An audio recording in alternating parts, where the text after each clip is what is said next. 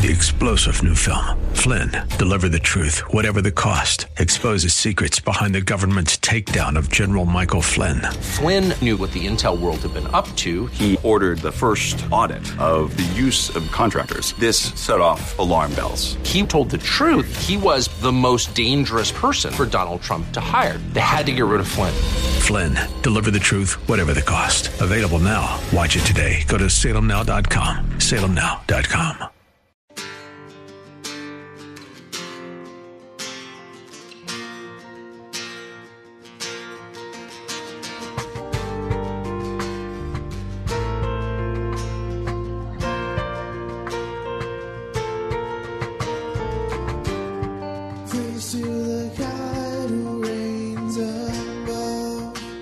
Hello, and welcome to In the Word, a ministry of Calvary Chapel of Orlando.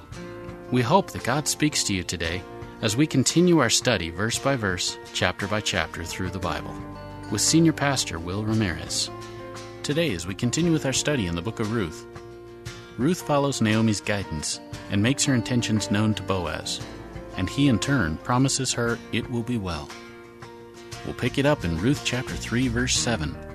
Once again, that's Ruth chapter 3, verse 7.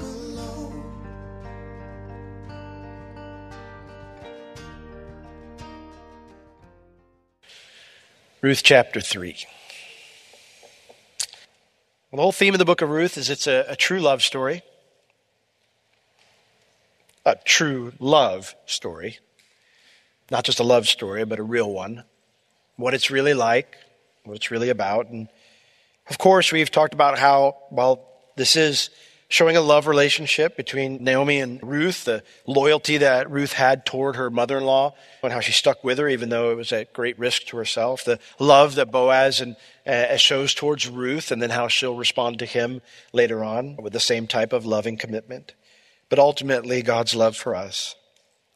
But when we get to chapter 3, Naomi thought God had destroyed her future because she and her husband had decided to leave the promised land. And through Ruth, God has shown Naomi that he's always loved her and he still wants to bless her. In the last two months, they have been wonderful for Ruth. Her and Naomi's needs are being met. Ruth has a group she gets to be a part of each day, and she has this budding friendship with Boaz that we discussed last week. Well, once the harvest is done, though, at the end of chapter 2, that mechanism for all of those things will go away. So Naomi decides it's time to give back to the daughter in law who's done so much for her. So, chapter 3, verse 1. Then Naomi, her mother in law, said unto her, My daughter, shall I not seek rest for you, that it may be well with you? And now is not Boaz of our kindred, with whose maidens you were? Behold, he winnows barley tonight in the threshing floor. Therefore, wash yourself and anoint you, and put your raiment upon you, and get you down to the floor. But do not make yourself known unto the man until he shall have done eating and drinking. And it shall be, when he lies down, that you shall mark the place where he shall lie, and you shall go in and uncover his feet, and lay you down. And he will tell you what you shall do. And she said unto her, All that you say unto me I will do. And she went down unto the floor and did according to all that her mother in law bade her. Verse 7. And when Boaz had eaten and drunk, and his heart was merry, he went to lie down at the end of the heap of corn. Well, here comes Ruth. It says, And she came softly and uncovered his feet and laid her down. And it came to pass at midnight that the man was afraid and turned himself, and behold, a woman lay at his feet. I love the phrase here for softly because literally it means she came in the secret arts. It means without making a sound, but the idea is she is on a mission where she is not going to be caught. He is trying to go to sleep. He has probably fallen asleep at this point in time, and she comes without making a peep.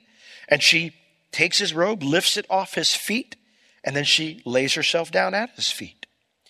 And it says that around midnight, the man all of a sudden he was afraid. The word it means to be startled. He was he woke up and he was startled. It says, and he turned himself. He noticed something's off probably noticed my feet are exposed. And he turned himself, which means he reached down to touch something. Now, I don't know about you, but uh, if I went to bed alone, I'd be startled too if I woke up to find someone sleeping at my feet. So he twists around to find out what's going on. He turned himself means to reach out to feel around. And he touches on a person And so it says, behold, and when he knows it's a person, he looks over and he's like, it's a woman. A woman's laying at my feet. What in the world's going on? And so in verse 9, he says, Who are you? What are you doing here? And she answered, I am Ruth, your handmaid. Now, there's a colon there, which means she paused. Because that's all she was supposed to do up to this point, right? Naomi said, when you do this, then he shall tell you what you shall do next. So she did her part, right? But he doesn't answer. Naomi had said, Boaz will tell you what to do when you get this far. Boaz doesn't respond. He doesn't answer. Now we'll see why in a moment, but this does leave Ruth in a spot. What does she do now? There were no instructions for this point. You know, it may have been Naomi's responsibility to arrange things for Ruth, but marriage is always entered into by the free will choice of the participants. Always. God may bring someone into your life, but you still have to choose to commit your life to them. You have the right to say no. When God brought Eve to Adam, Eve could have said, as they were kind of walking to the distance, going, Oh, oh, can, can we try another? And Adam could have gone, um, um, no, no, um, no, I don't think I'm ready for this yet.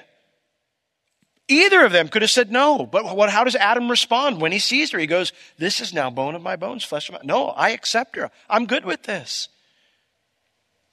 So, marriage is two people who are freely committing themselves to one another. Ruth could have walked away at this point. She could have thought, well, he isn't thinking about marriage. He's not interested in me. Did maybe Naomi assume too much? Maybe he's just a really nice guy. You ever had that happen to you? But Ruth doesn't do that, which means she wants this. She wants it to work. She wants it enough to take the risk of asking Boaz to be the one to fulfill the blessing he gave to her when they first met. And so she says, Spread therefore your skirt over your handmaid, for you are a near kinsman. And that she risks everything. This is the beauty of marriage. Marriage is designed to both expose you in the greatest way, but at the same time provide the greatest security. That's what marriage is. It is designed to both expose you in the greatest way, but at the same time provide the greatest security. And that is why marriage is not cultural or societal. It's why it's different from living and making babies together. Well, we're already doing the whole thing. Why do we have to get a piece of paperwork? No, no, no. You're misunderstanding. You don't even understand what marriage is about if you think it's just living in the same building and making babies together. It's why the nuclear family concept, the idea that a man and a woman in covenant relationship is essential for the family. It's why that is the only right way to do family. Now, let me qualify that with one other thought. I realize that there may be some of you here who find yourself in a situation where you say, I didn't want to be a single parent, but your spouse didn't honor their commitment. Listen, if you're in that situation, God can still guide you and He can still bless your family. God can take what the enemy meant for evil, what people mean for evil, and He can do great things still. But that does not make what happened to you right or good or what God desires ultimately. If you're here or you're listening and you're considering leaving your spouse for the greener grass of a single life or to find a better spouse, that's wicked. Repent and keep your vows. God could take even the most horrible situation and he can do a miracle with it. Now, I love the language here. She says, I am Ruth, your handmaid. When he doesn't say anything, she says, Spread therefore your skirt over your handmaid, for you are a near kinsman. That's the same exact phrase that Boaz used in Ruth chapter 2, verse 12. When he said, he pronounced this blessing upon her, the Lord recompense your work and a full reward be given you of the Lord God of Israel, under whose wings you are come to trust. That phrase for under your wings you've come to trust, you can translate that exactly the same as this. Spread your skirt over your handmaid. It's the same exact phrase in the Hebrew. Same exact phrase. It speaks of marriage. God uses the same exact phrase to describe his commitment to Israel in Ezekiel chapter 16 verse 8. When he talks about how he found her, how she was lost, and he married her and he made her his own. In Ezekiel 16 verse 8, he says, Now when I passed by you and I looked upon you, behold, your time was a time of love. And so I spread my skirt over you and I covered your nakedness. Yea, I swear unto you and I entered into a covenant with you, says the Lord, and you became mine. It's talking about marriage. Ruth says, when she says this, she's saying, I, I want you to marry me. I've been exposed since my husband died. And I just came and exposed your feet earlier this evening. I don't want you to just cover your feet back up and go your merry way. I want you to take me inside your robes so that we can find safety from our exposure together. I want to be exposed with you and with you alone. In other words, I want with you what God promised marriages to be way back in Genesis. You said that you would take care of me until I found a husband. I don't want another husband. I want you. And since you're eligible to be my Goel, my kinsman redeemer, you have the right to do so if you want me. Well, that's about as vulnerable as you can get, don't you think? And after hearing that, Boaz finally snaps out of his silence. And he says to her, Blessed be thou of the Lord, my daughter, for you have showed more kindness in the latter end than at the beginning, inasmuch as you follow not young men, whether poor or rich. Boaz is happily surprised she wants to marry him. He calls her daughter here, but that was a term of respect for a young woman. We would probably say young lady today. Blessed be thou of the Lord, young lady. I want God to bless you for what you've just said and done. Why? Well, the same reason he didn't say anything when she identified herself. He never dreamed she'd want to marry him. He says, For you have showed more kindness in the latter end than at the beginning. What do you mean? You've shown more kindness at the latter end than at the beginning. The word there for kindness is the word chesed. It means loyal love or unfailing kindness. More than what beginning? Well, the last time he had said that about her, it had to do with her love for Naomi. He, he had praised her for her commitment to Naomi despite everything it cost her, leaving behind her homeland, leaving behind her gods, everything she knew to come to Israel. And he says, now, you've proposed an even greater commitment to me than the one you've made to her. That's what Genesis chapter 2 says about marriage. Therefore, shall a man leave his father and mother. Certainly, that works for the woman too. My commitment to my spouse supersedes every other commitment I have, save my relationship with Jesus. And if that is not the case in your marriage, you will have major problems because you're disobeying God and you're violating your vows. As a part of the vows I do, they usually show up in some way, shape, or form in the way pastors do weddings. But part of the vows I say, and forsaking all others, I give myself to you and you only till death do us part. Forsaking all others. That's what the whole wedding ceremony is about. The bride's walking past all her friends and family and saying, You're not number one anymore. You might have been my best friend, but you're not now. You may have been my first loyalty as a family. You're not now. The one I'm pledging my life to is. And that's how marriage is supposed to be.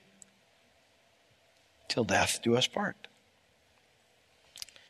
Now, Boaz makes a comment here about the end that this love that she had for him, this commitment she's offered to him, it's shocking to him because she didn't follow after the young men, whether they were poor or rich. See, Boaz figured Ruth would be like all the other young single women out there, looking for a young guy to marry. That's why Boaz was still single. See, even though he thought she was something special, he confesses that he understated just how special she was. Now, you might be thinking, yeah, but that's not a yes, Boaz. and you're right, it's not an answer. And I imagine he saw that on her face because his next words make his intentions clear. Verse 11. And now, my daughter, Fear not. I will do for you all that you require, for all the city of my people know that you are a virtuous woman. The phrase I require is probably a little bit too strong. Now, my lady, don't be afraid. I will do all that you ask. You've made a request of me, and I will do it. I will be your kinsman redeemer. And then he mentions it's a good choice. For all the city of my people know that you are a virtuous woman. Now, the phrase virtuous woman is normally associated with lots of shortcomings and failures as you read Proverbs 31 and realize you're nothing like that, right? You know what's interesting about that word, virtuous? Same word that's used for Boaz in chapter 2, verse 1, when it says he was a mighty man of wealth. The word here for virtuous is the word that was used to describe a mighty man of valor, a elite warrior in Israeli society. It's the same thing when it's used of a woman. I mean, she's an elite woman in society, that there's not a whole lot of other people out there like her. And so that's what he says to her. The whole city knows that you're a winner, girl. Everybody knows you're an amazing woman. Of course, I'd say yes. I'd be a fool. I'd be an idiot to say no. He praises her for being the best of the best. She's the best woman that he could ever marry. Now, you want a marriage tip, guys? Ladies, married women, married men? A lot of praise goes a long way. A lot of praise goes a long way. Boaz heaps praise upon Ruth in these two verses. Do you heap praise upon your spouse? You know, it's always easy to find things to criticize, especially when you're married. See, most people, we don't get this close to all their failures. They're not exposed like our spouses are exposed. And they purposely cover up those flaws. They cover up those weaknesses. They don't let you see that side of them because they want you to see their best. But even if you're trying to be your best, those flaws will be exposed in marriage. It's the very nature of it. God designed two sinners to come together and to love each other in such a way that they help each other on their way to heaven. That's what 1 Peter chapter 3 says, that you are heirs together of the grace of life. You help each other on your way to heaven. The Lord brings you together because he says two are better than one. You're going to come alongside and you're going to partner with this guy with all of his flaws in his sanctification. You're going to grab hold of his hand and you're going to help him on the way to heaven. Young man or old man, you're going to come along this wonderful woman over here that has flaws though. She's a sinner. She falls short of the glory of God and you're going to grab her hand and you're going to partner with her in her sanctification to become more like Jesus. And yet, when the sin builds up or the flaws build up, the failures build up, we can grow frustrated and we can just start to harp on those things and forget about the praise. Grass can look greener in lots of other places, not just the other side. The grass can look greener in ignoring them. The grass can look greener in withholding from them. The grass can look greener in all sorts of responses to those flaws rather than partnering with them in their sanctification? Do you take the time to think of things to praise your spouse for? To tell them what you appreciate about them, to tell them the character traits you love about them. It goes a long way in helping with the areas that still need to be sanctified. Well, true intimacy is what's described in Genesis 2:25. Two exposed people with all their flaws out in the open, nothing hidden, and yet they fully accept one another and remain fully committed to one another. That's the beauty of marriage. That's the height that God wants to bring your marriage to. I tell people, I say, there's four principles. If you break the first two, you're going to have a hard time surviving marriage. If you won't leave father and mother, and then you won't cleave to your spouse. If you're not permanently committed to them, and you've got other ties that are more important to them, you're going to have a really hard time just having a marriage that lasts. But if you get those two principles right, you'll probably at least survive. Unity. The idea of two people moving in the same direction. Your marriage can be useful. You could raise a nice family. You could serve the Lord. You can have a productive life. But that doesn't mean you'll be happy. The fourth principle, intimacy, is required if you're going to have true happiness. Because there's nothing like standing in front of somebody completely exposed, and they smile at you warts and all, and they go, I love you. I'm in this with you. I'm not going anywhere. It doesn't get much better than that. Then I'll run through a wall for that person. Then it gives you hope to keep going forward, even though you know you're not there yet. You're supposed to be your spouse's biggest cheerleader. Too often, it's easy, I know at least for me, to become my spouse's biggest critique. You say, but you know, I'm supposed to help them with their flaws. Yeah, you're right. Just read 1 Peter chapter 3 again, though, and make sure you're doing it the right way. now, when we talk about Genesis chapter 225, Paul quotes it when he's referring to marriage. He says, Therefore, shall a man leave his father and mother, cleave to his wife, two shall be one flesh, two were naked and unashamed. He says, But I speak of Christ in the church. He drops that little thing there, that little blurb there. And the idea is that that's the kind of intimacy that God wants with us. 1 John 1 6, but if we walk in the light as he is in the light, we have fellowship with one another, and the blood of Jesus Christ is continually cleansing us from all sin. It says cleanses us from all sin, but the word in the Greek is present. The idea is it's active, it's continually washing us. Now, God is light and in him is no darkness at all. So to walk in the light as he is in the light means what? It means no tunic, no robe, nothing. No? There's no covered feet, everything's exposed. And then it goes on to say in 1 John 1 9, in that exposure, if we confess our sins, he is faithful and just to forgive our sins and to cleanse us from all unrighteousness. God wants that same intimacy with us. He's not holding back anything from you and me. He's not covering anything up. He is fully exposed. He says, here I am. This is how I feel about you. This is what I think. I'm going to tell you what I want you to do. I'm going to point out your flaws. I'm going to help you with your flaws. I'm never going to leave you. I'm never going to forsake you. I will love you to the end of time underneath of the everlasting arms. And he says, will you do the same with me? Will you open up yourself to me and walk in the light as I'm in the light? No darkness, nothing covered up, no hidden closets, no untouchable subjects. And if you do that, I don't care how many times you mess up. Because as you bring it to me, I will wash you, I will cleanse you, and I will walk with you through that whole process. That's the same kind of intimacy the Lord wants with us. No cover ups, nothing hidden, full exposure, and full acceptance. So, is that your relationship with Christ? Or are there things that you say, Lord, I don't want to talk about that? Or, no, Lord, I'm not talking about that. Or, I'm not going to go talk to them about that, even though I know you want me to. The only person that I'm hurting when I do that, you know, ultimately is me. I'm the one who misses out when I don't trust the Lord, that He loves me in all of my glory, which is not very glorious. I am my beloved's and He is mine. That phrase appears three times in the book of Song of Solomon. And it describes that full disclosure that the Lord wants to have with us, His bride. He says, I love you.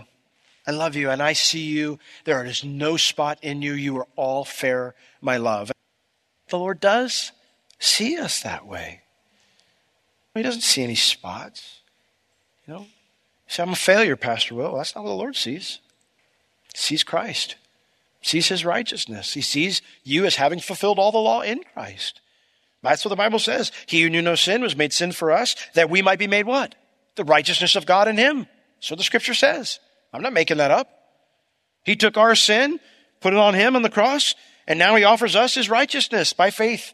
And if we repent of our sins, and we put our trust in Christ, He gives us His righteousness. And now we stand as joint heirs with Christ, clean forever, to be presented faultless before His throne, not just because He asked you, but Jude says, with great joy. That's how He sees you. Why hide? Why cover up? Why pretend? Why run? It's the best place to be. So, Lord, we come. Lord, naked and open before you, we say, Here we are, warts and all. Have your way with any part of us, Lord. Anything you see that is not right, it's not good. I want to, I want to sanctify this area of your life. We say, It's okay, Lord. And we bring it to you now and we confess it. We say, Lord, I know it's wrong. And I don't want to be that way anymore. Will you cleanse me? Will you wash me? I want to stay here in your light. I want to stay close to you. I want intimacy with you. Nothing hidden, nothing between us, no walls. Full exposure and full security. We thank you that you promise that to us. We pray, Lord, also for those of us who are married, that you'd help us to provide that same relationship to our spouse. Full exposure and full security, like Ruth wanted with Boaz. Fill us with your spirit so we can live that out, we pray in Jesus' name. Amen. This has been In the Word with Pastor Will Ramirez, a ministry of Calvary Chapel of Orlando. You can listen to all of Pastor Will's sermons and find other valuable resources online at www.calvarychapelorlando.com or on the Calvary Chapel Orlando app, available on iTunes and Google Play. If you have any spiritual or physical needs, please contact us. We would love to pray for you and assist you in any way we can. You can reach us at 407 523 0800 during our office hours, Tuesday through Friday, 9 a.m. to 4 p.m. Thank you for joining us today. We will see you next time as we continue to learn, walk, and live in the Word.